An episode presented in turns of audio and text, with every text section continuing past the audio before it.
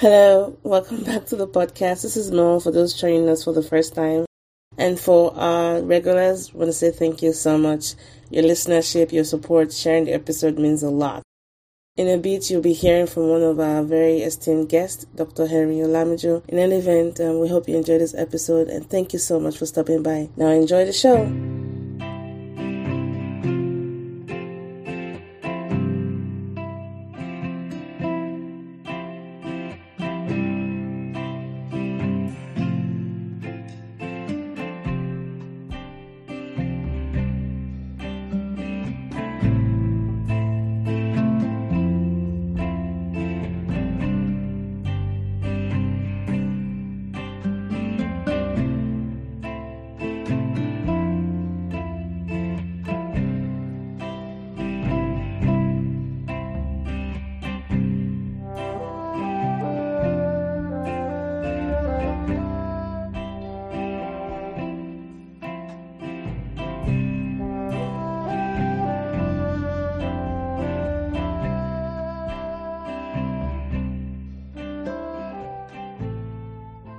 I don't. Is it your first podcast ever?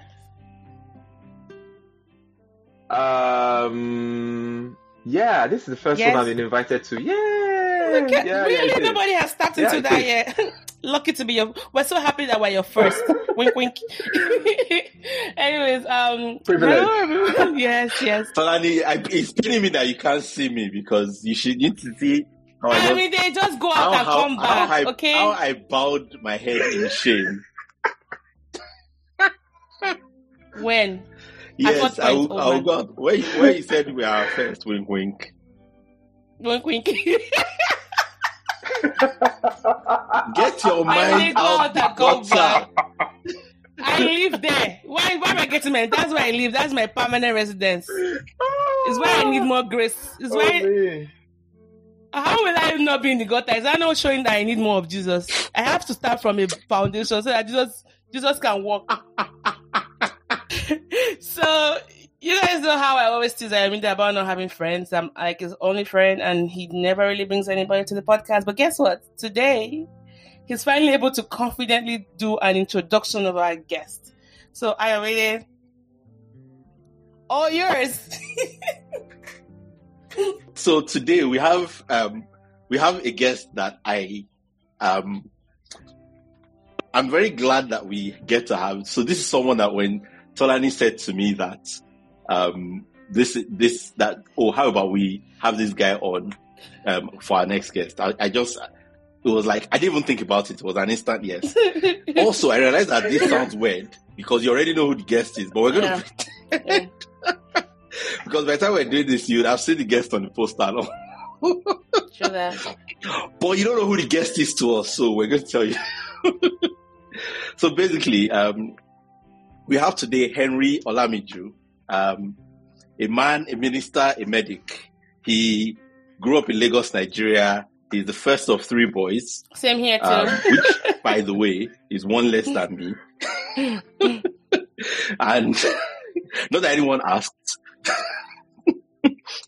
he he graduated um, from the same school as Tolani and I actually, which is where um, we all got to know each other, but at different times and and in sort of independently, um, which is University of Lagos. Um, um, and he studied medicine as well. Um, and he also, uh, like me, works in the NHS, um, not very far from me actually, as I found out recently. Um, yeah, as, and he works as a medical registrar. Over the last 12 years of his medical practice, he's worked in medical missions. He's held all sorts of leadership positions, um, going back 26 years. Um, he likes to talk, as you will soon find out, uh, which one of the things you love about him. and the things he likes to talk about are a lot. Um, and, but they include, they include, um, personal discovery, um, developing, um, human capital, um, politics, war histories. Don't ask me about that one. Um, um, relationships, um, from marriage to dating, um, and faith and, you know, Christian faith. Um, and he loves photography. He loves speaking. kind of said that already. He loves to write and to travel, um, and he's married to um, his sweetheart from from uni, which um, Inola. Um, so yes, welcome, welcome, welcome. Enroll. Yes, welcome, Harry. Thank you very much. Thank you for having and that's me. a great introduction. Thank you, Mo. Mo, yes. Yeah. Thank you very much. Thank you for having me. Um, I've looked forward to this since you, you know, invited me, and I'm like, I've I've seen a few of your of your uh, podcasts, and I'm like, uh, I hope I can follow this act so far. So yes, I'm, I'm happy to be here, and like I said, just you know, for everyone to know, this is my first podcast. so yeah, excited much. All right, thank you. Mm. Yes, um, I mean, I was saying that that was a very great intro. It, it felt like we're not even reading it. That's what I meant by that. Yeah. Oh. Don't feel thoughts. Don't feel. Thank don't you for your approval. Oh, great magnanimous one.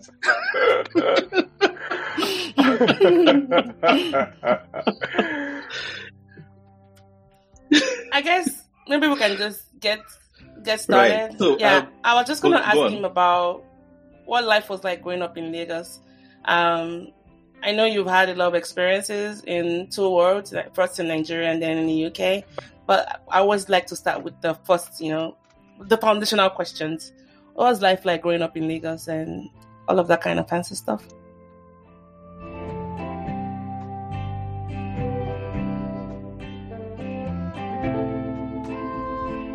Ah, okay. Um, yeah, Lagos, Lagos, Lagos, Lagos. Lagos is, I mean, for who you you need to live in Lagos to understand it, right? Um, I mean, I know different capitals of the world or different commercial centers of different countries have their peculiarities.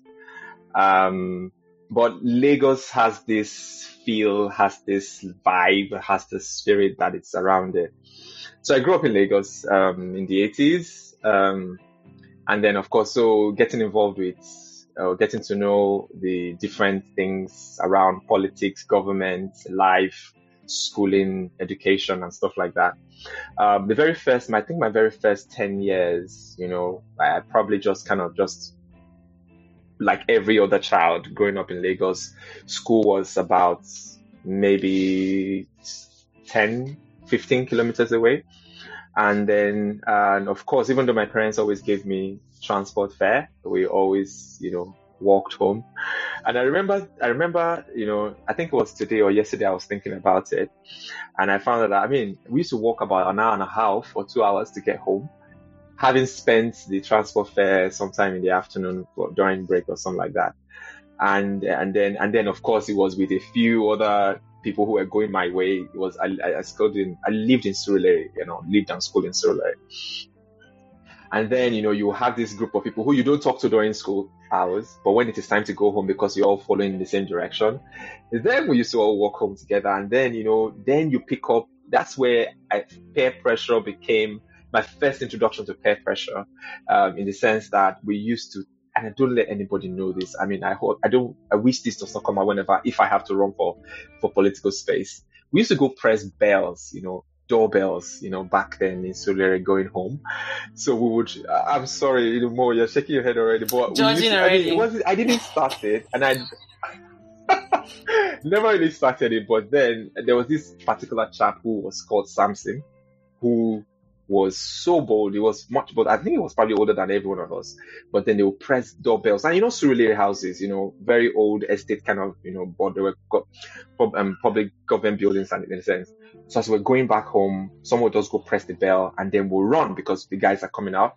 Never got the the lever to actually press the bell, but I was I was a lookout guy. I was one who says I was one who found out the bells, and I was one who says they are coming. I was one who knew where to run to first. So, but I will always be the one to say this house has a bell and the bell is here, you know, and that kind of a thing. So, you know, that kind of you know, happy-go-lucky, you know, childhood, go from home to school. My father would drive me to school in the morning, you know, on his way to work, but in the afternoon I would go back home, walk. So it was very interesting, very cool, very calm. I remember the, you know, the Surulere of the 80s. One of one particular incident comes to mind. I I was one of those days I decided to go to, you know, take transport home And I stopped taking transport just because it was always very long queues. And then there was still this war against indiscipline. You know, we're coming out of the um, Buhari Idiagbon era, and so people used to sit queue up in you know at bus stops. It was it was a thing. It was regular. You all line up there and stuff like that.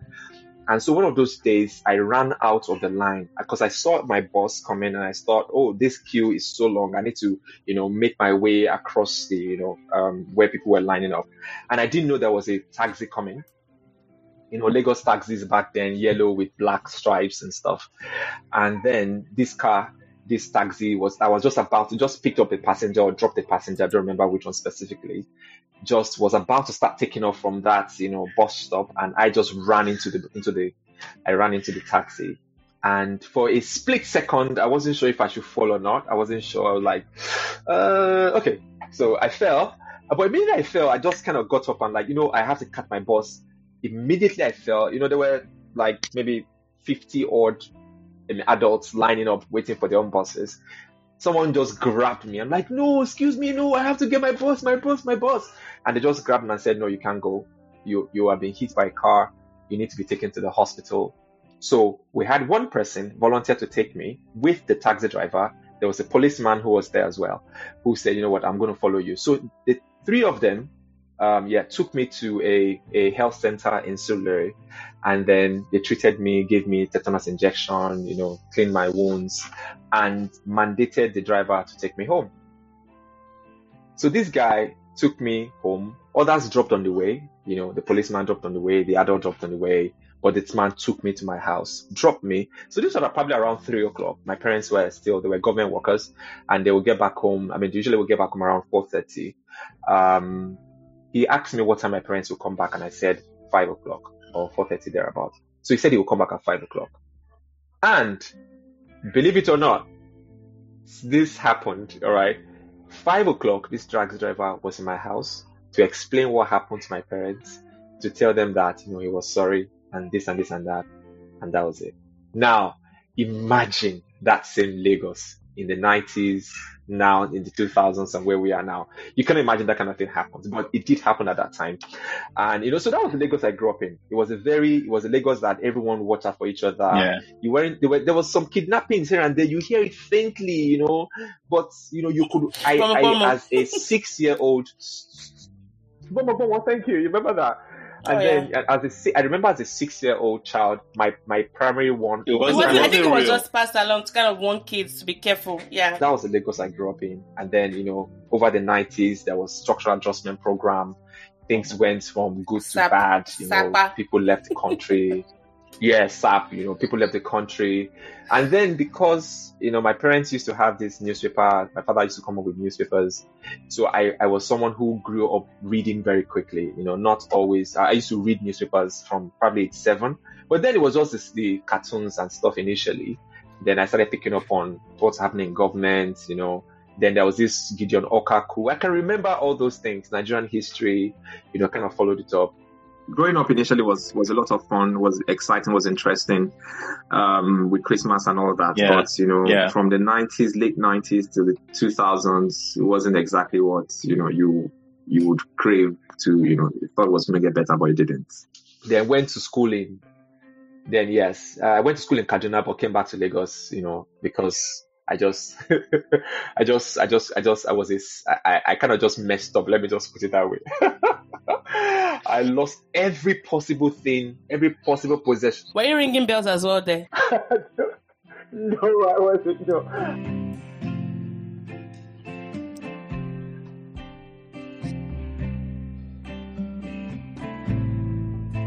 So you've told us about your growing up in Lagos, your escapades, um, you know, and and the wonder, the, the the mixture of, you know, the hard realities and the the um, the islands of kindness and goodness in, in you know in the middle of all of that.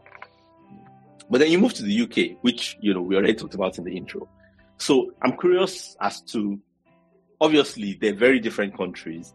Um, and and I know that where you're living now is not the kind of city that Lagos was, um, even though it's a city in its own right. So I'm curious as to just like what would you say was the most surprising or unexpected thing for you um,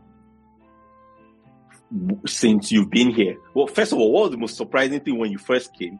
But now that you've been here for a while, what is the thing that surprises you? So, like, I'll give you an example. Something I'm not still able to get over is the fact of of how of how long it takes for the sun to set in summer. Like I still I still find myself thinking, oh, oh there's time, yes. and then I look. I knew you're gonna say that. You're such an old man. I knew you're gonna say that. That's why I started laughing before I even said it. Yeah.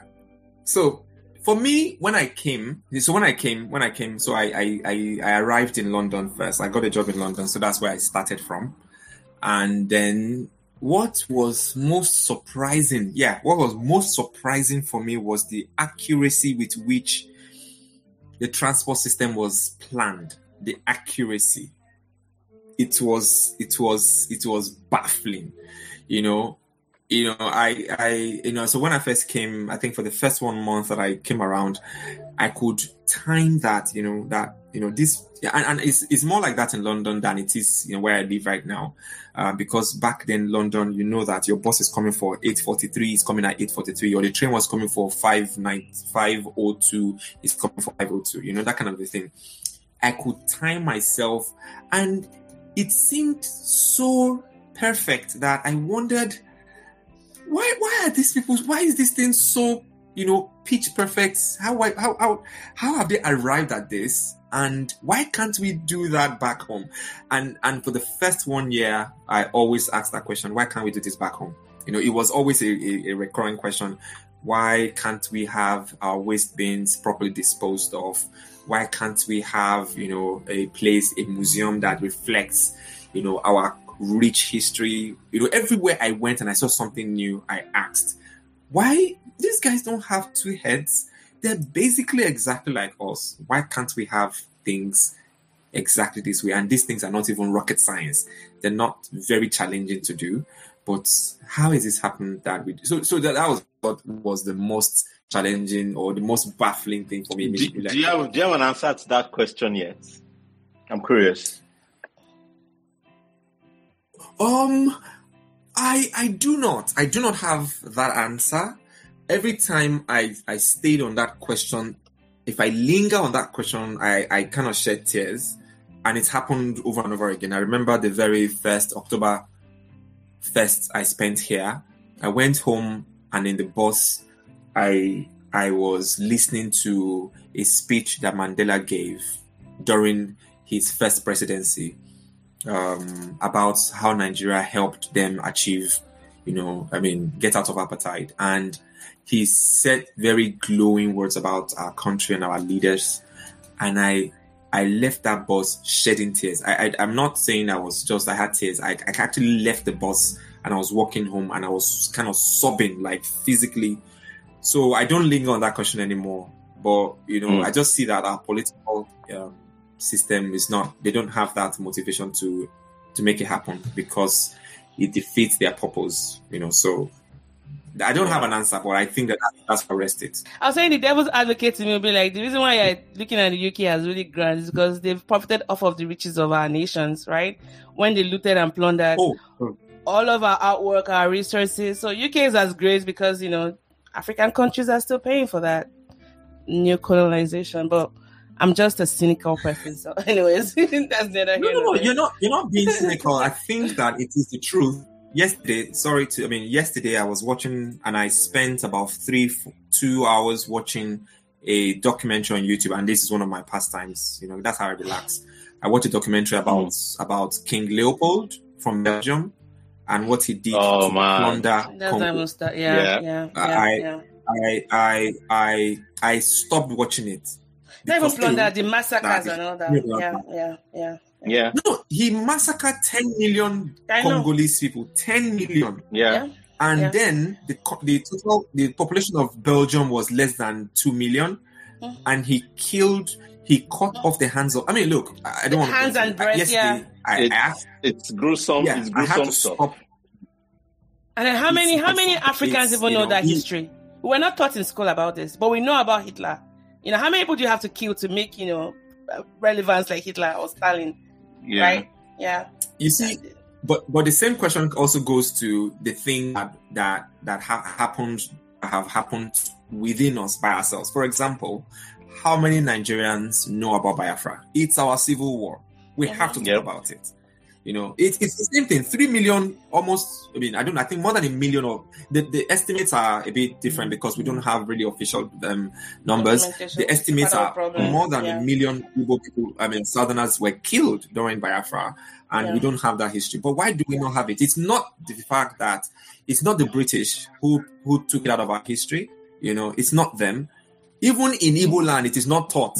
You know, it's not taught. Biafra is not taught. So I think it has to do with something about we as a people. And I think that it's important because our morals and our norms were always orally transmitted from generation to generation. And we have not really incorporated that documentation into the way our lifestyle in that sense. We're not yeah. people who really document. But you stuff. see, the thing is, the thing is, the oral transmission is a form of documentation.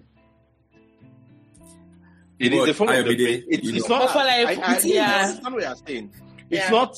It's not as foolproof. Yeah. Long. It's it's it's yes, exactly, and it it can be lost a bit more easily. But the point I'm trying to make is that it's a form of documentation, and in some ways that that was destroyed as well. That was part of.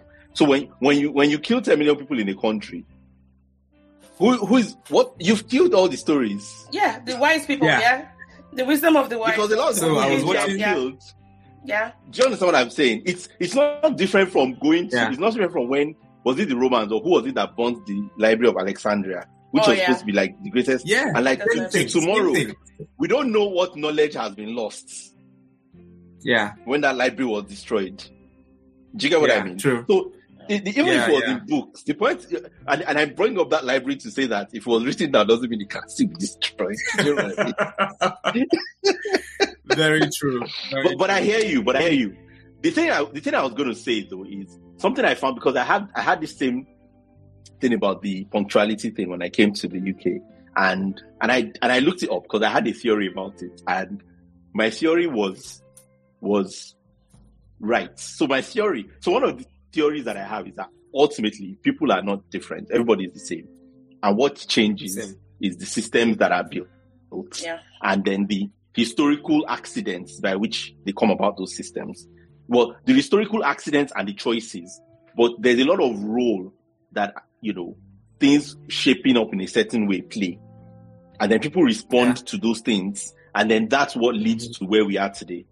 Um, and, and a very good example of that is most people don't know this. A lot of English people don't even know this. But you can look it up. The reason punctuality is such a thing in the West, and it's not just, you know, it's a Western thing, but it's it's it's because of um, trains. Trains. Yes. What? Because of trains. Because of trains specifically. So when it was when trains, you see it now no, no, no, no, no, no, no, no. Well, I have, I have, I have an alternate. Ex- I have an alternate explanation, but yeah, go ahead. No, no, no. It's not my explanation. This is like documented. This is like the document because yeah, yeah. it wasn't always like this, mm-hmm. right? It wasn't always like this. But then they had the industrial revolution. They had the trains, and then with trains, a train has to arrive at a particular. For the train to run well, you have to know when it's coming and when it's leaving. And then once mm-hmm. that became a thing, once you have, and obviously there weren't as many trains now. So once you have to meet the train at 4.30, then whatever you are doing, you have to be at the train station by 4.30 because the train is leaving at 4.30. But then that means that whatever meeting you are having before you get to, to the train, you if the if the person doesn't come on time, you're still gonna have to leave on time. Mm-hmm. Because yeah. the train is not gonna wait for you. And so it filtered from the trains into the culture and then became a cultural thing.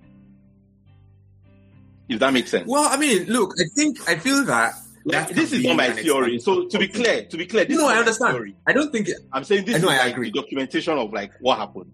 But I'm saying the reason why I the theory I had was that it wasn't because they were different. It was that something would have because I know that historically it wasn't always like this. And so for me it was like what changed and when did it change? And then I looked it up and then I found out that oh actually it started with the trains. But I mean, let's.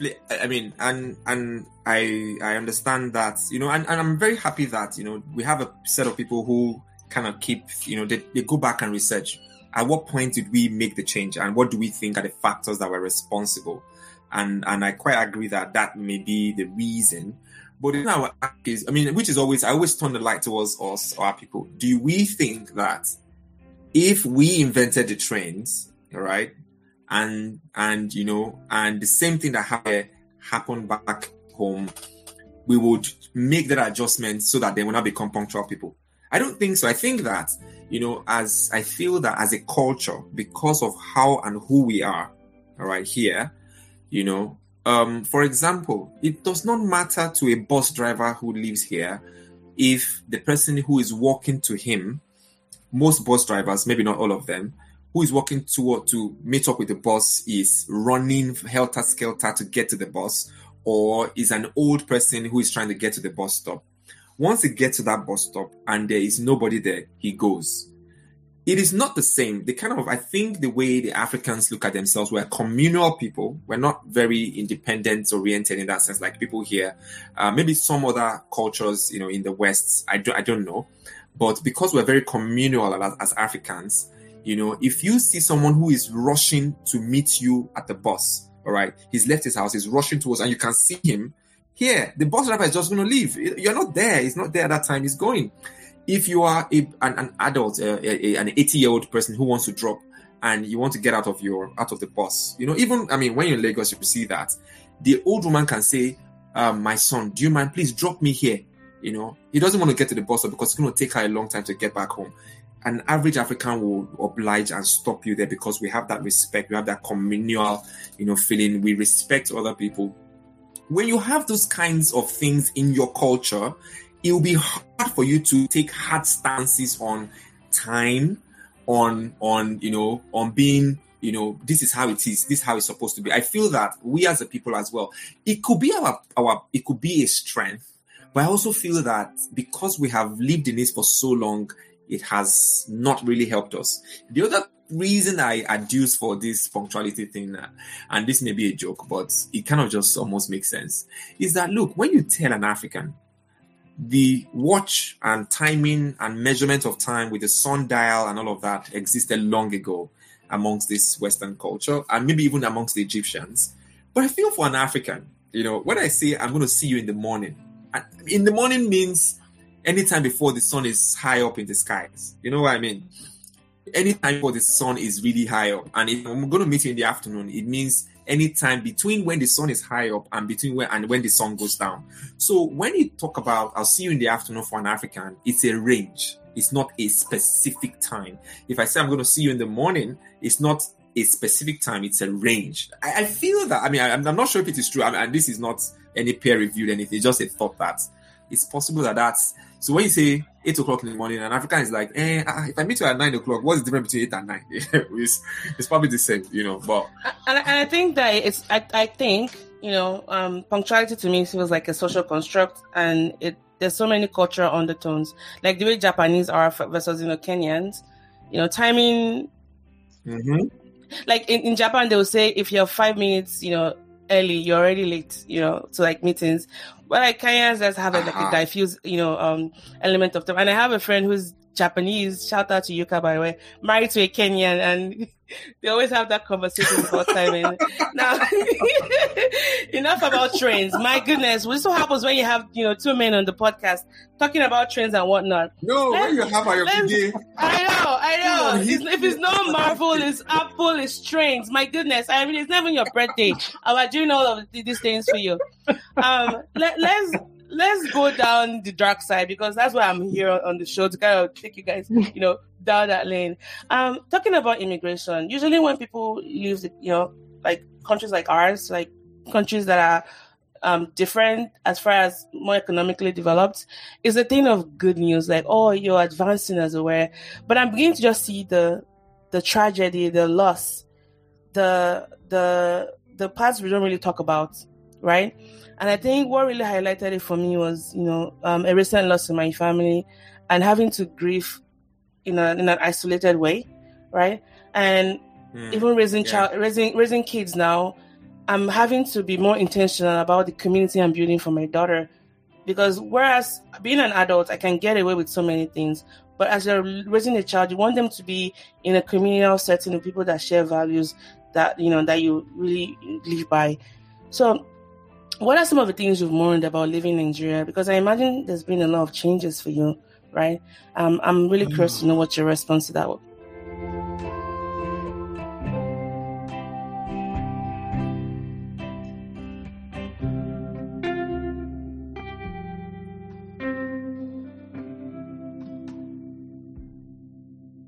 A lot, a lot, a lot. I mean, and I'll just kind of divide them to be very brief into, you know, career, family, ministry, and friendships. All right.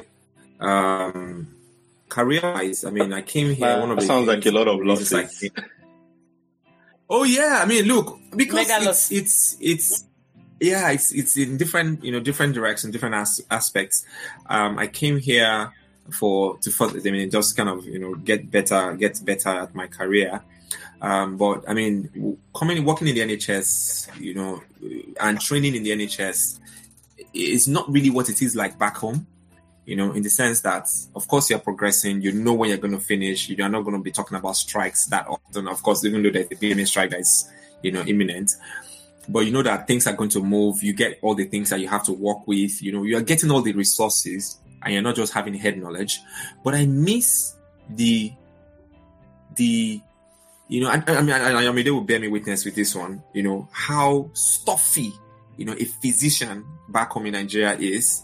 You know, as a trainee in in in, in Nigeria, you know the whole. Do you want to explain what stuffy means? Because so please explain stuffy because when I say because stuffy, yeah, so I mean, stuffy, stuffy sounds like stuff, they are uptight. Right? You know, I'm the audience. Sorry. okay, so let me let me yeah. So it means that you've got loads of stuff, knowledge. All right, you know, mm, in different loaded. regards, okay. in different oh, respects.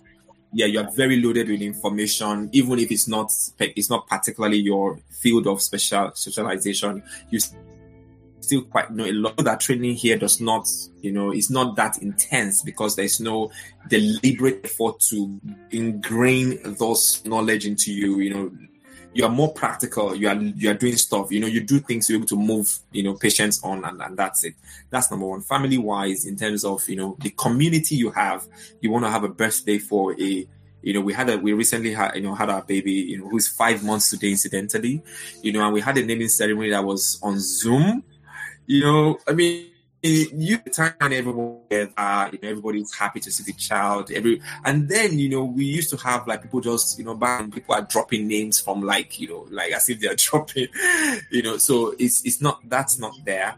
Community wise, there's no. I've not attended a single wedding ceremony in this country. You know, and I've been here three years. You know, so there's not so much of socials for me, um, especially because of work as well so it's in different regards. What's the last one? Family, you know, career, Ministry. communion, career, friendship, yeah, church friendship. as well. Church as well. I mean, I was already very, you know, rooted in a church, and then I've come here. I've spent maybe I've probably been to church. I might be able to count on, you know, how many times I've been to church, you know, in the last three years. Of course, no thanks to the coronavirus, yeah. mm-hmm. but then, you know, yes. So there's a lot that sense of home homeliness. I mean, but I, I still love it here in totality, but those aspects are, are missing. You know, they're, they're missing. Mm. And you can't, I don't, I don't know, I don't know how you can get that back, but let's move on with it. So I suppose the question I would ask, which is sort of following up from there, is um, what what are you what, how are you trying to resolve those questions. Um, and I'm going to ask this of you because um, because it's something I've personally had to deal with, right? Um, especially question of community. Um, and I have talked before the previous episode about the, you know, my own challenges in that area. Um, with you know, and how you know, I read an article. I, I, I don't know if you, if you listen to this particular episode, that, but I read an article which I saved because because those are important um, Middle age. Hint, hint. Shush.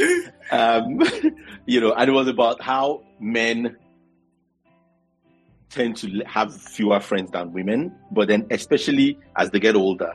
And so, you know, they found out that, you know, that studies of men who were like, I can't remember if it was 30, but I think it was 40 um, and up, tend would sometimes not even have friends at all.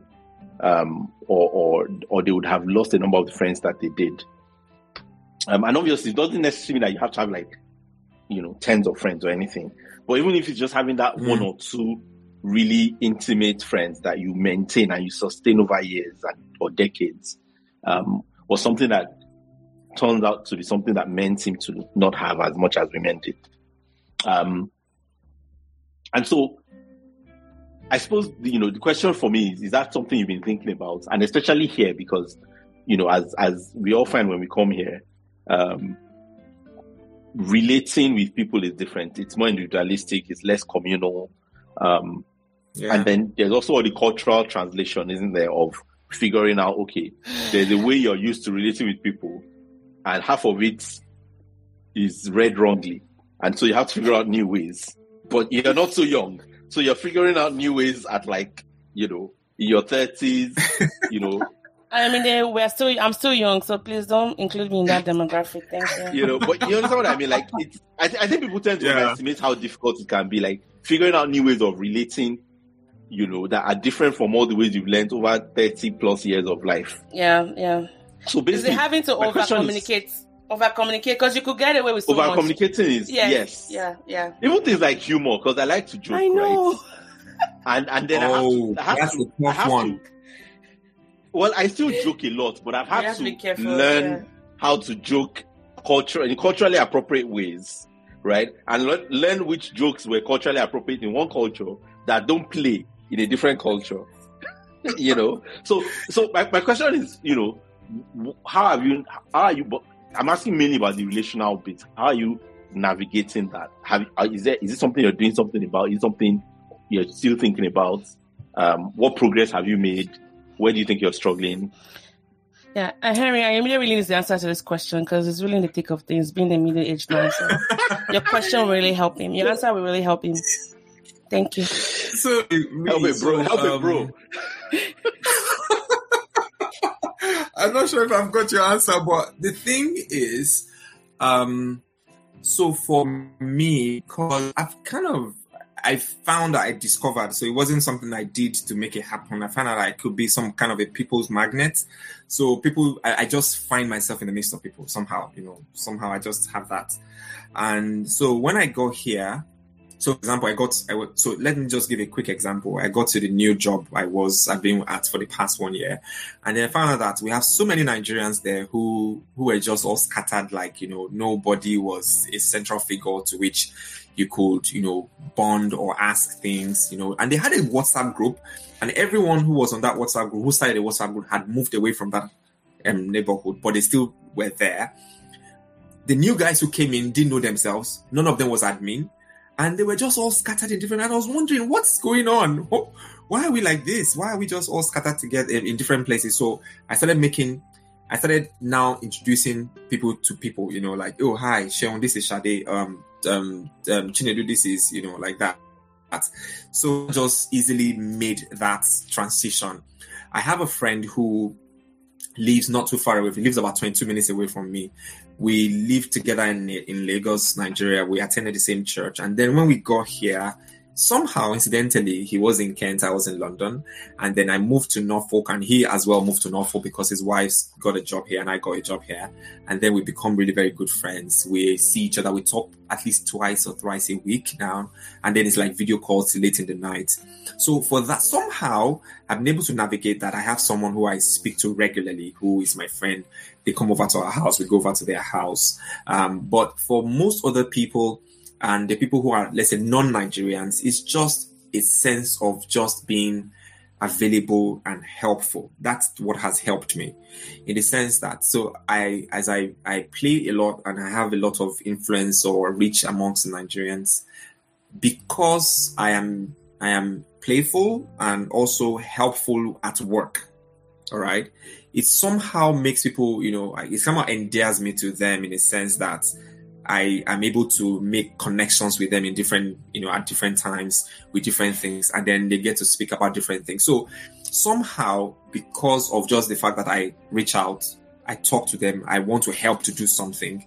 Um, I feel that it doesn't make me feel that I'm losing out so much on the community that I had back home. Because even that community back home, because of work, you know, even though I would have family events like weddings and the rest, they were more like for my family, you know, extended family. But as far as friends were concerned, a lot of my friends had traveled out of the country, you know, so you weren't even getting those friendship, you know, meetings as much. But so now that I'm here, I'm making friends. In fact, one of the things I did with trying to joke was to start watching EastEnders, right, and Coronation Street, because I needed to understand what was a joke amongst them because sometimes people are joking and, and they are smiling, they are laughing. I'm like, I, I don't get the joke. I'm lost here. But because of who I am, I will just smile like, yeah, that's cool. And try to just, you know, what's that? I'm sorry. I, I could be very vain like that. I just like, oh yeah. Oh, yeah. so wait, have you been faking, have you been uh, faking your laughs with us, Harry? I, no, no. See, this is real. This is me. You know me. You've always known me. This is what I was in real life. I give. let, me, tell you what. Let me tell you what, what really happened when I first got here. When I first got here, first go here. when I first got here, I couldn't really pick the accent. The accents were, I mean, they were speaking English, and I'm like, like half of what they said, especially so, if sorry, they, what? they had a Scottish accent. And no, I wouldn't say what. I just go like, oh yeah, okay, yeah, yeah, all right and I, and I kid you not, until until I discovered that I had wax in my ears. so you had a legit excuse. This was not where I was expecting this to go. As in, literally, no, no, literally, he was very deaf.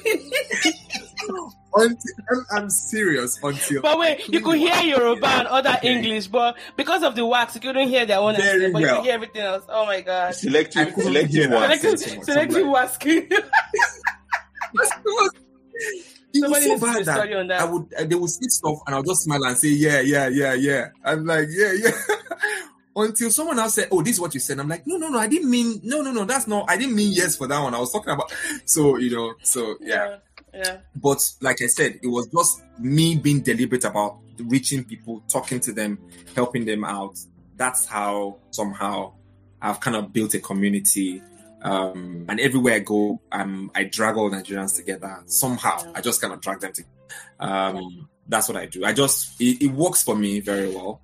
Yeah. And then I also interact a lot with a lot of all the other different staff. I speak to cleaners. I speak to everyone. I, I just try to call their names. I'm someone who likes to learn people's names and call them when I see them. So everyone, I've met cleaners who, oh, not just cleaners. I mean, no, nobody's, you know, nobody's, there's labor in, I mean, there's dignity in all labor. Custodial uh, staff. But, yeah. People like to hear, you know, know that they are recognized not just as, you know, what they do, but for who they but are. Because actually, a lot of people, a lot of them are invisible. Let's be honest. Yep.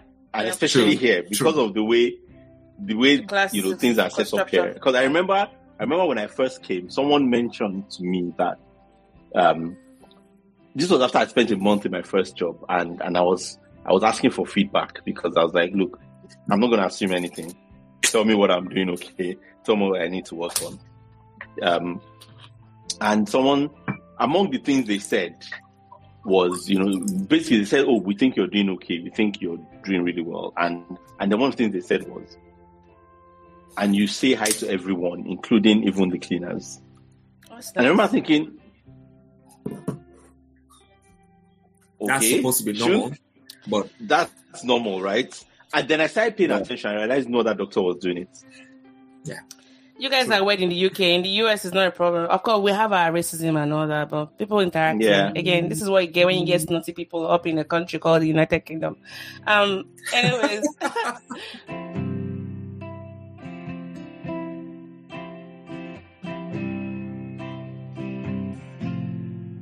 Um, I I think my my next question again around the um, issue of intentionality is one thing to like approach yourself from your home country and move somewhere else. Is another thing to take your family with you, right? So you're married, you have kids. How has that been like? You know, given that your kids, what, what I, I don't I think they're like over ten or maybe they're still they're enough to know we've made a big move, right? Um, how's that been yeah. like, and how have they been adjusting, and have been able to build a community that can at least at best mimic what you had in Nigeria? Because one of the things I miss about you know coming from Nigeria is that social cohesiveness, where you know, and I think I already mentioned an example of you have interactions with people all day long. Even if you're introvert or extrovert, they will get in your face. And I really miss that intrusion. I'll kill to be able to talk to my neighbor and not having to like enter my house through my garage and I don't see anybody. So again, your wife and kids, how has the adjustment been? been and what's what are some tips you can provide to parents considering that move that you did? So for for my thank you very much, um, um uh, Mo, for that question. So when I first came, I, I came and I was here for like five months before my family came in. Um, so in that period of time, I tried to just look for schools for them. And one of the greatest issues I had with the school was would my son be the only black, you know, student in this school? And how is that going to affect him? Is that going to affect him? And I wasn't sure. I wasn't sure if it was going to affect him or not, if he was going to notice the difference. Um, and he came in, he was five years old when he came in. So he's eight now. My daughter is um, five, and my little boy is five months. so the person who I, I was most concerned about was my wife mm. because I knew my kids would go into school and they have not been they've not been taught color. They, they are colorblind initially. I mean colorblind in the sense that they do not feel oh i am black and they are you know they just feel like they're all kids you know. So i was i'm grateful for that um that that they made that transition very quickly. Um, but because they're kids, you know, they relate to their friends. And my son is very like he's he's my he's my carbon copy better than I am, but he's my you know he's so he's he's very helpful, and that's the thing they talk about most at school. He's very polite, he's very friendly. You know, he's he reaches out, he talks to everyone. Um, he you know teachers, everyone, head teachers and the rest. So I didn't have an issue with him because I felt that he will have that sense of community my daughter as well. My daughter is the one that will challenge me. You know, he's one that tells me why. If I say, do not do this, my, my son will say, yes, daddy. My daughter will say, why? Like, like she, she is five. She came to this like country. She was just three. I like her. I'm telling you. So I, I knew, and and she's the one they say. She tells me, she said, I have these three girls in class who like to be bosses, but they're not the boss of me. That's the first time I will hear like you're not the boss of me like i that's my daughter you know so the only person i really had an issue i thought ah in terms of mixing my wife is introverted as you know and um, so i thought so I am working, you know, I, I go to work every day. Now she works as, you know, she started an online business. And so I felt she's not going to be interacting with, you know, British people. She's not going to be interacting with in that sense. She will probably be the only one who is missing out in terms of that, you know, relationship, you know, friendships and stuff like that. Um, but incidentally, somehow we met someone who lives very close to us, who is a Ghanaian and who will approach everyone who is black once you're black, he will approach you. And so he was the one who met my wife. And then so and we became friends. So we have and they live about five, ten, maybe 10 minutes walk away from our house. So they moved closer to us now. And so they have kids. And so we've gathered all the Nigerians who live in Wymondham, not Nigerians, just you know, black people who live around there. So we've had hangouts, you know, we go to their house, we can just, you know, and you know this thing of just dropping people's houses without telling them. We can because we have that relationship. We can just, oh, we're coming to you. We're just, are you guys home or we're just branching? so we have stuff. as well as good African stuff. So we, yeah. and I feel that one one thing I tell, um, I'll tell you know people who have moved is find a community. Make sure that community you know you know we have this sense of standoffishness because that's we're now here. We don't want people to be you know poking into my business you know and stuff like that. But you you have to kind of give your children that opportunity to have that friendships that are you know between you and your friends and your your families. This my other friend who i said that now lives very close to me we have you know we have like once a month or once every two months we have what you call like a breakfast worship meeting and we bring all the kids that are here in our house. They see us worshiping they see us praying they see us you know doing all of that together joking eating you know and so they grow up feeling that that's my cousin. I'm like no it's not your cousin. We're family friends. But so it, we, you have to be intentional about it. Find someone who you may you and the first way is to just kind of reach out, talk to them, see how they interact with you first, see how they, you know, they ask you about stuff. If you see that the person is not the person who's always kind of checking up on you, wants to come to your house, then you know that there are people you might be able to reach out with. Then don't bring them to your house first. Say, let's meet at a hangout, let's meet at a park, you know, but try and make sure that your friends have that sense of these are my people, you know. And they've it's really helped us because when my wife, when we got pregnant, when my wife got pregnant, you know, we were we needed, and I was working very far from home. We needed people to help us to pick the children sometimes when she's so tired, and then and they were they were there to help out. There were days that she could not go out to pick them, or she was getting too late, and they will offer to say, you know, well, Harry, uh, don't worry, I'll come and pick you. I'll come and pick the kids and you know bring them, take them to school and bring them back. But make that move, find a community you will almost will find. Sometimes some of the friends that we've made are not actually Nigerians or black, they're actually British guys, British people. My wife has a friend, most of the friends in our area who are white were made by my friend, by my wife, you know. She met them, talked to them, and then our children go to dodgeball together. But I think it's about just making a deliberate effort to give your children that opportunity let me yeah. just quickly add that for those of us coming from Nigeria, where a lot of the work seems to be done for us, we're forced to interact. You can't get away with that here. You have to be very intentional. And I like how you highlighted that. And I think mm. it goes to one of the things um, Ayomide said about for you to be a friend to somebody, you have to, so for you to have friends, you have to be a friend, right? Yes. And you're the one coming to their country. Friendly. So, yes, you need to do a lot of work. And I know it's difficult, especially when you're moving here in your 20s or your 30s or 40s or 50s. It's worth building that community. Yeah, absolutely. I think I think the, well, I think people don't know how much toll has on a family, but it, and you might not know that your children are made. And and I think you have to ask your children, ask them, how do they feel? Do they feel happy? What kind of friends they have in school? Talk to them. Mm. Then, if you get feedback from their class teachers to see if your your friend, your children just stay alone, stay aloof, because it might mean that they have issues relating with those children you, know, you really have to go and find out because I am lucky that I have a son that's just like me, who will always be outgoing, who is very helpful, who is just, you know. But if you do not have a child that you know will always go to be the one to be to, to go out and make friends, you need to ask how he's doing. You need to ask how he's doing. Yeah. Who are his friends? Does he have yeah. friends in school? Is he happy? Is he happy? Is she happy?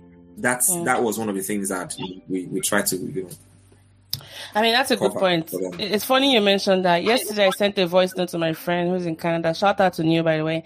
And I lamented about how I'm try- we're trying to teach our daughter, you know, Yoruba language and a little bit of Korean, but the pressures on wow. us as parents to. I mean, she she understands some words here and there, but you know how in Nigeria, they if you're speaking a particular language, your mother tongue, you can get exposed to it because we tend to live in geographical, you know, areas that you know, are similar mm. to our culture. Everybody else is speaking it. It's speaking it, uh, but now I'm I'm gonna be the staff, the the kitchen staff, the the person in church having to teach her, you know, that language. And I also thought about play dates. You know, I don't know. I know my my daughter's friends from daycare, but I don't know their parents. And then she gave me an idea that when she moved to Canada, she had to write a letter to the best friends of her kid, like the parents of her of her kids' best friends to organize a play date. And I'm like, ah I can actually do that. And she said, don't forget to put your phone number. So guess what? I texted my um, my daughter's um, proprietress from her daycare and they gave me three names. So I'm going to be writing a, a bombast letter, bombast letter and introducing myself.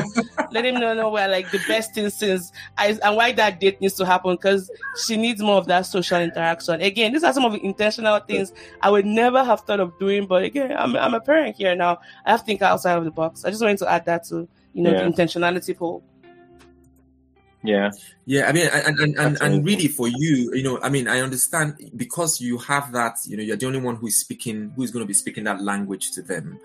Um, I mean, it's going to be hard because, I mean, if you speak it every day, you don't speak it, you know, and there's some, some words that you would not, for example, when was the last time you said the translation of shirt? What's a shirt in Yoruba? Asho. Ayomide. No. Asho is, I feel like Asho is cloth. Huh? I feel like it's not it's not Asho, but I'm not sure what it is. It's not Asho. I can't, I can't remember. Ewu. If I hear it, I'm sure. Ewu. You see that? You see that? Shirty. Yeah, yeah. So, so you know, so you know, you know, and, and and because we don't speak it, we are you, losing, losing some of those things. Use it or lose it. And that's it. And we're that's one of the things we're, we're, we're, losing. Yeah, our culture as well. Yes, we're losing. So it's about, and, and and I really think that what you have said about trying out play dates is fantastic. You know, it is. It helps you, you know, bring that social context into childhood because childhood for us back home was there was a lot of social context in, in it and you being intentional about it is just the best for your child because it's not just being in school because school is school you know it's it's more and the child is conditioned to think when we go here is to just learn learn learn learn learn but when they see that there's that social aspect it kind of helps their their development as well i think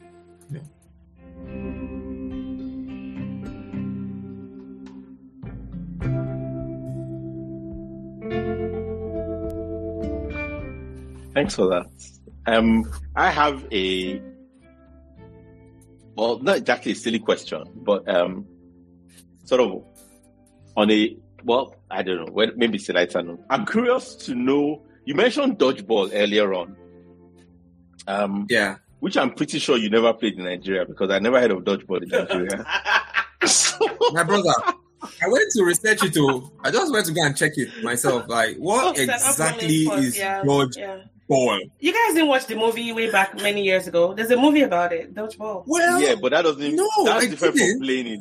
But it should. Okay, I know, but I know how. I know the sport. I just have never played it. Yeah, but I know what you mean. Yeah, so that's that's where I'm going, and and you um something I've been want I've been trying to do a bit more. Um, because in a sense, one of the advantages of moving to a different culture, right, is basically the possibility of getting the best of both worlds, of get keeping the best of where you're coming from and adding the best of where you are. Um, mm-hmm. And some of that is just learning new things, right? So, for instance, I'm I've been learning to cycle, um, which obviously you can do in Nigeria, but um, cycling Lagos. learning to cycle? I mean, because I want to. I've always wanted to. no, as in learning is just like two minutes, and then you. Because cycle. I never. Uh, no, because I never cycled. I've had this moment. I, I can't believe I'm reliving these laughs again. But I never, I never learned to cycle. Thank you, Harry, for joking my moment. Okay, all right, fine. I never yeah, learned to cycle okay. as a child. I mean, it takes it seriously, and he's been doing quite well in it. By the way, the the question I want to ask is, what's what's the thing that you are? What's one thing that you've been learning or are wanting to learn? Um, hmm.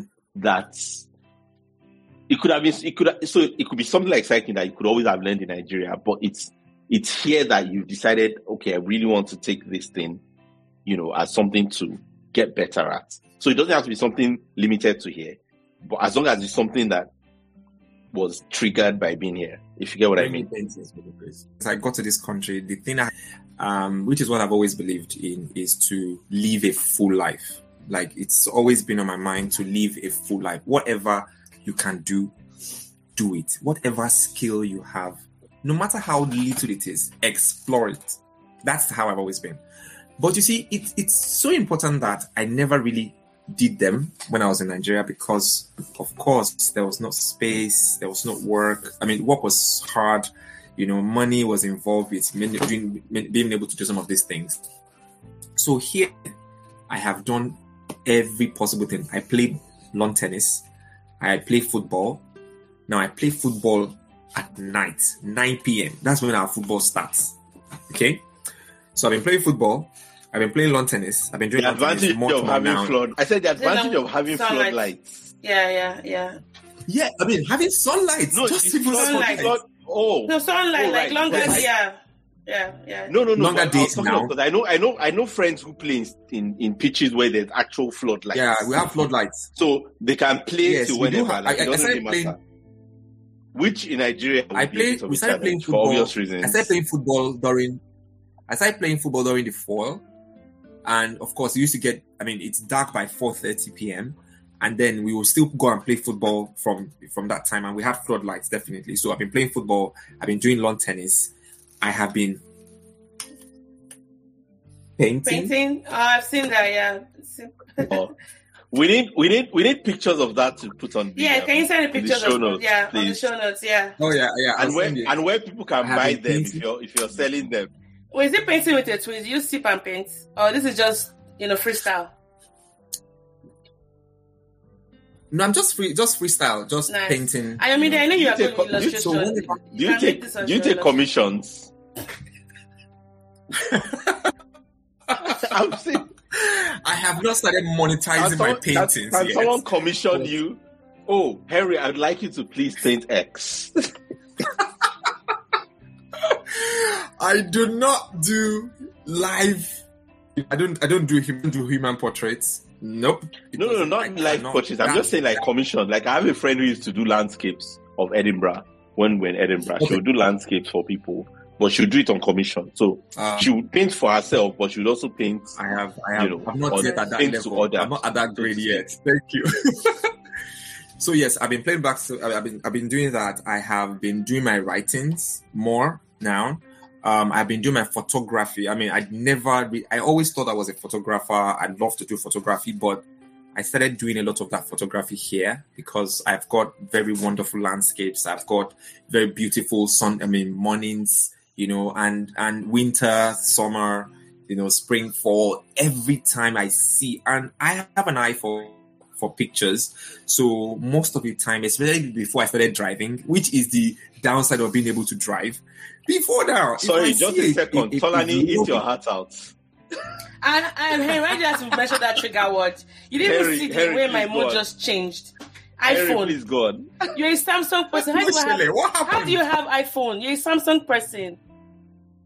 You cannot save God. I do not have an iPhone. iPhone. You said you you said iPhone. iPhone for my phone. iPhone. Can you never use an iPhone? Oh. I do not use an iPhone.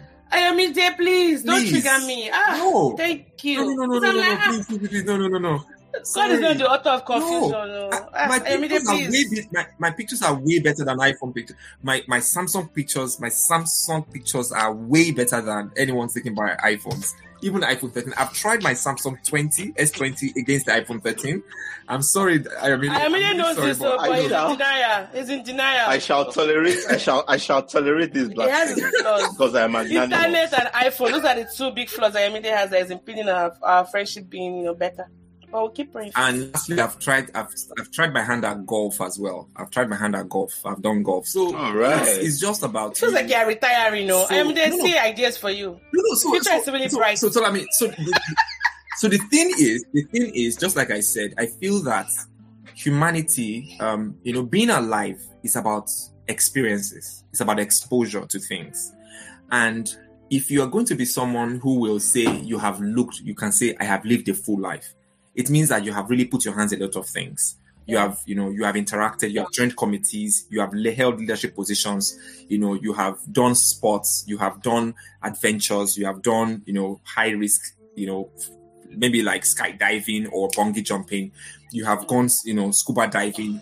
It's about you living the life for you to be able to know where your flair is, for you to be able to discover. Because I feel that you know the people who have invented stuff a lot of that is not directly from the from the knowledge of that science or where they are it's about all the different knowledge that you have picked up from probably cooking or from adventure or from leadership positions those things add to your body of knowledge and somehow it just cooks inside you you know you need just like when you need, you know, you don't you don't eat protein and say, I want this amino acid to go and, and, and join another amino acid to produce a muscle in me. You just eat. You just put them in, just put them in. What happens is your body takes them, finds out which amino acid needs to go with another amino acid, and eventually it produces a muscle for you, or it produces a, a cell for the tongue, or you've it produces lost, a neuron. lost half of our audience with these amino acid just mentioned. Now.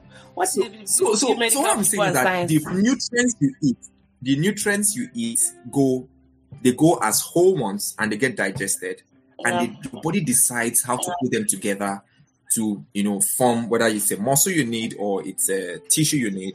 The same way all the experiences you bring and put into your heart into your life have a bearing on your eventual production what you who you are what perspective to life is and stuff like that. So i i involve myself in every and anything. You know i've tried to learn a language. That's the one i've not really done very well. Um my son has taken over my Spanish Duolingo. You and so, me both. And we yeah, shout out.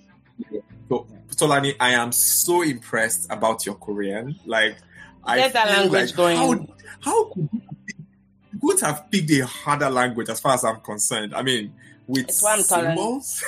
I mean, even alphabet is as symbols, you know, but, yeah, but yes, so Tolani is shaking her head in and speak at the moment.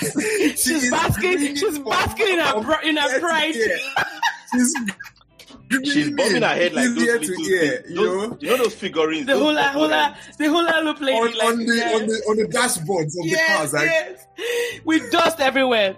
I mean, um, and I guess even though when I was talking, I'm um, hearing by the way, that was a very robust response, and thanks for reminding us of the simpler pleasures of life. I know when I first of all talked about things we've lost, moving from Nigeria to the US to the UK, I think some of the things you've talked about some of the things you've gained as well. And I think the vast difference is how a lot of us back home in Nigeria were in survival mode. So rest is, a, is like a luxury because if you don't work, you don't literally eat. You and I um paid, yeah. we don't get paid. And and I know in the UK, for example, you're forced to rest because you have to use up your vacation days, right? Like here in the US, yes. where it's ultra capitalistic. And um, but I guess the onus is on us to really wherever you might be, you know, find a way to rest. Now I'm gonna shift the gear of the conversation a little bit, which is something that you know I have to do. If I don't do it, who will? Will be you're you're you're super accomplished. You know, a medic, a father, a, a husband, and your leadership super roles. Accomplished. Oh yeah, yeah, yeah. I mean, let's touch your horn. It's okay. We can touch your horn. Um, I've served on, I've served on a, a, couple of missionary. I think our trip to Sierra Leone was really. I would say that was like a pivotal moment in our friendship. Oh yes, I really, oh lovely. I could really, I, you know, from Koindu and Moyamba and all that. Um, I so I want to ask, I want to ask you this unpopular question. Um, on on the outside, your your, I mean, your, I think you also your height also gives you that presence that opens the room and you have that commanding presence, even without even saying something. The look on your face, your welcoming look, and all those are really good attributes to have. But um, along along the issues of just flaws, what are some of the things you're struggling with, if you're able to share? Because anyone looking at your flyer, your picture on the mm. flyer, they already see all these things and the glowing accomplishments. How do you stay humble? Like, mm. how can we? What are some things that will make us not get so green with envy when it comes to, you know, thinking about Henry? Oh my gosh, the Henry. Does that make sense?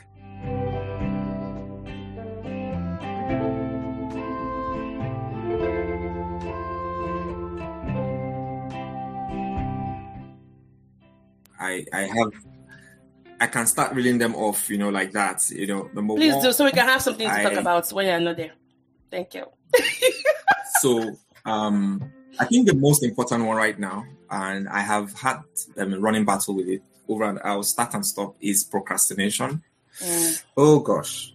I yeah, procrastinating. I I I am like I feel like I've become master's level procrastinator and then and so i need to have prompts that that help me move from from this level and get to the next thing. I i, I procrastinate a lot. And last year i thought i'd overcome it because i started you know i started doing things on at, in time you know. I, I, had a calendar i started putting everything on my calendar.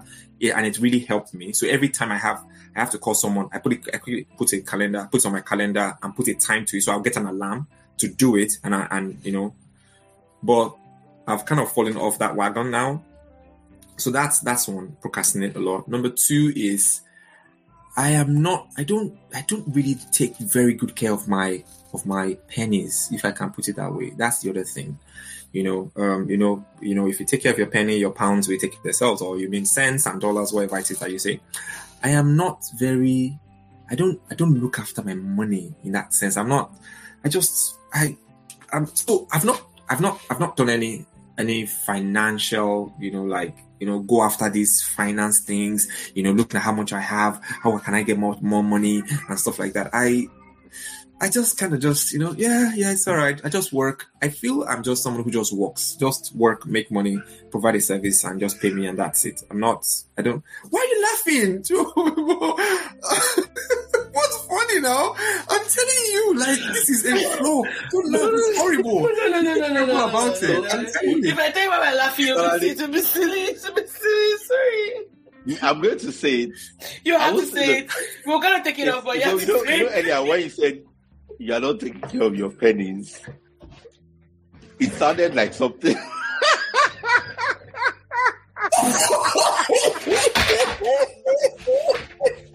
oh my god!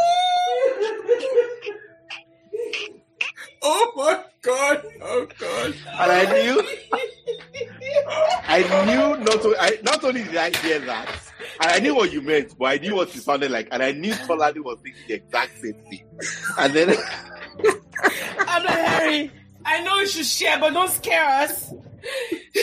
I'm like, no, oh it oh, can't be that because Harry will not be talking about that here.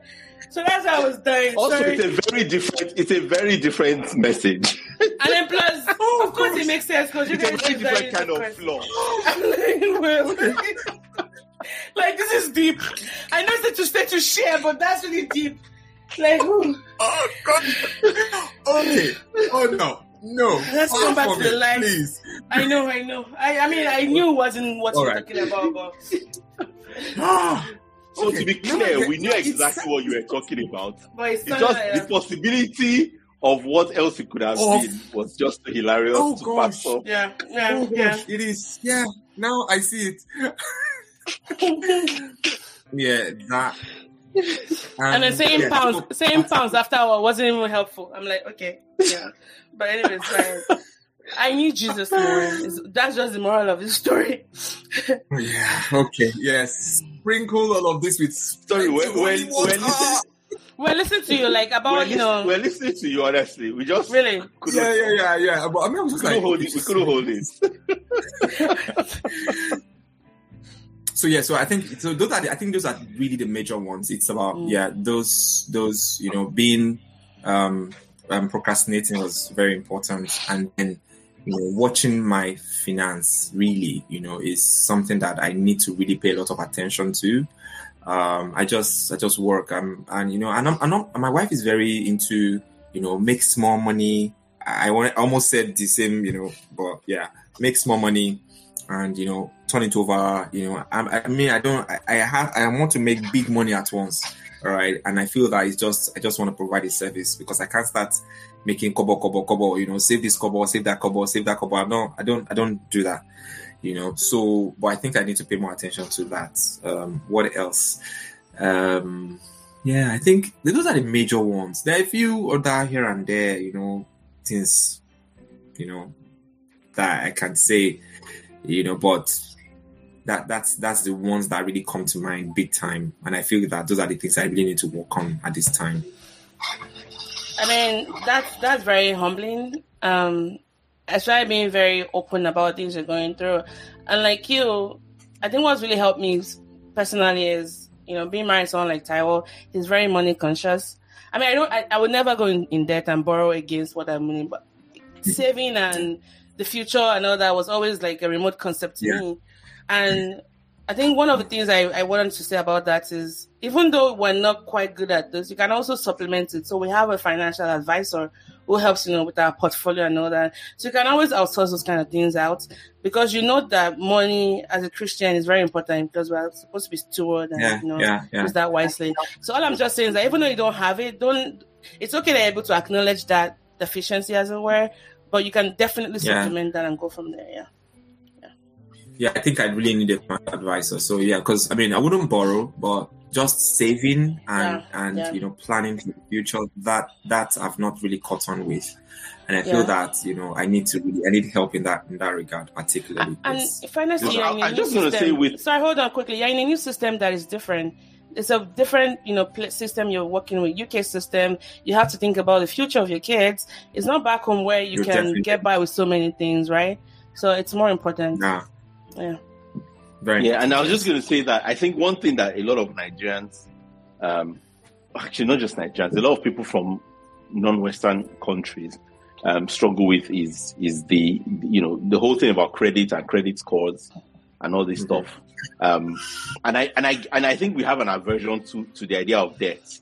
And one of the things that it takes a while to learn is is learning to use debt smartly.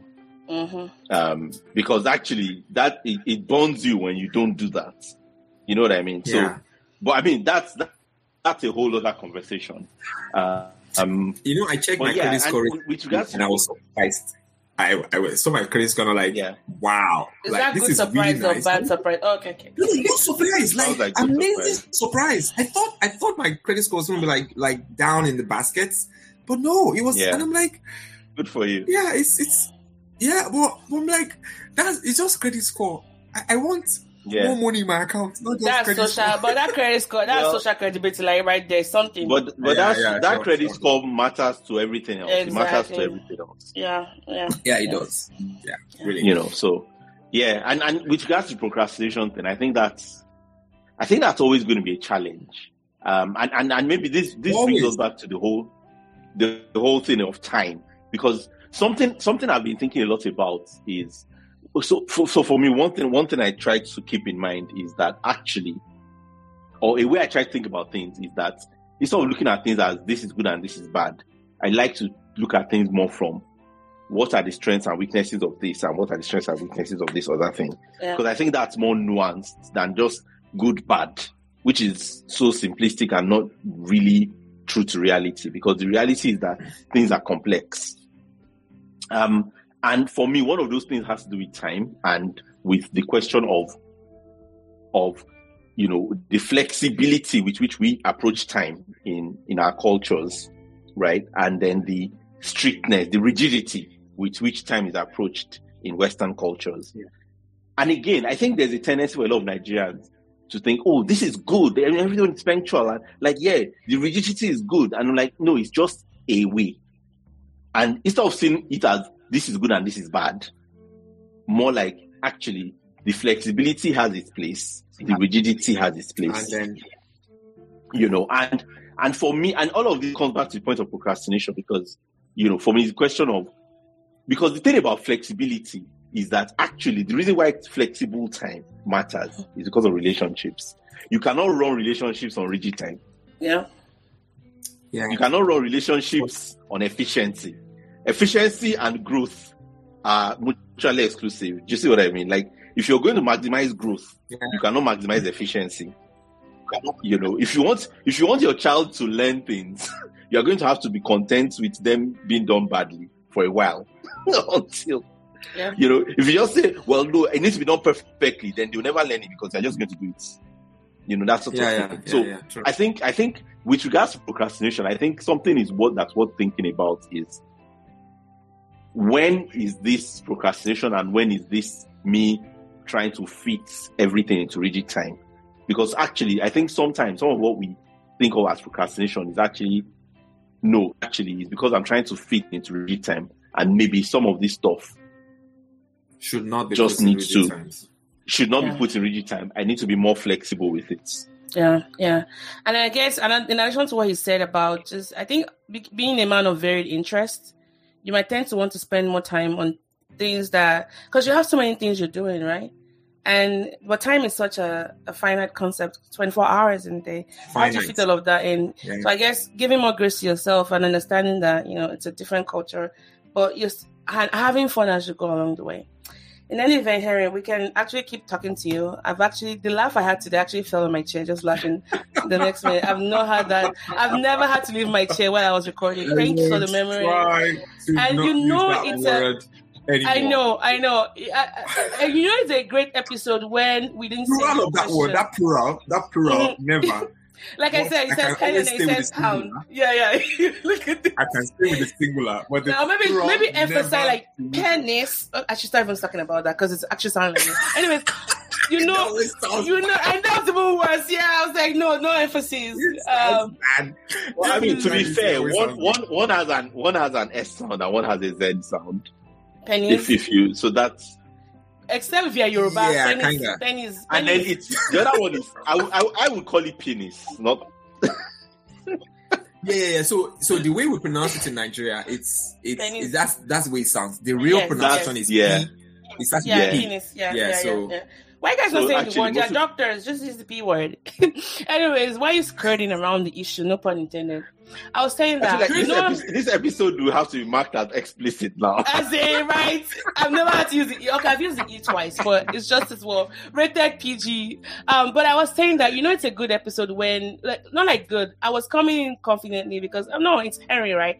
But we didn't send you questions beforehand, and it just shows how really comfortable no, no. we are talking to you. Because usually when we have new guests that we haven't like really gotten to know very well, we need to help them because they don't. They're like, "Oh, you're gonna be asking me," but I want to just thank you for even coming in bravely, given it was your first yes. time. But thank you. This was really fun. Just hearing about your life, your move, um, things you're currently working on, and your emphasis on community and even practical tips on how to be very intentional about engaging people and showing that hand of friendship first and um, reminding us that it's never too late to start building new roots and you know forming new patterns and then finally about some of the things or to learn golf to learn golf, right, or dodgeball, yeah. as it were. Yeah. Just want to say thank you. This has been a. I, I I didn't expect anything short of what we've had so far, but it really blew my mind. Just the ease of talking to you it was almost like we've been talking for the past how many years. But just want to say thank you so much. True, true, really, true. It's really been fun having you on the show.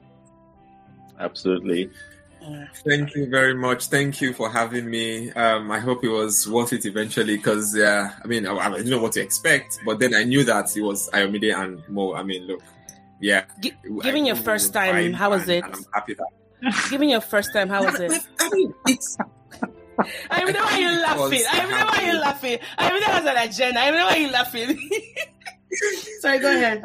I think it's because I already have a relationship with you guys already. I knew yeah, I knew you yeah. before now. So I mean, if I have, yeah. if if it's if the hosts are different, like I didn't know them before, I'm, I'll be trying to see where they're coming from, you know, when I'm trying to answer. But because you already know my background, you know who yeah. I am, you know how we, and then we've talked, and it, I was. We know you. Very, we know. We know you. a very out. good first time, and and.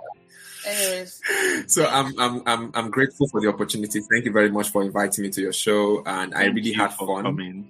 And yes. talking about this, I mean, things I've talked about now I've not really articulated them before now, but, but you yes, did so well. I mean, I mean, it's Henry, of course. Well, guys, this was the episode with you know Dr. Henry Olamiju and myself, Ayomide as well. We just want to say thank you for catching this episode. Don't forget to check previous episodes of the podcast, and if there are more ways you like you like for us to support you on the show by exploring topics or suggested guests, um, reach out to us on via email, talk to more at mosible.com or on our Instagram page, the More Sibyl Podcast.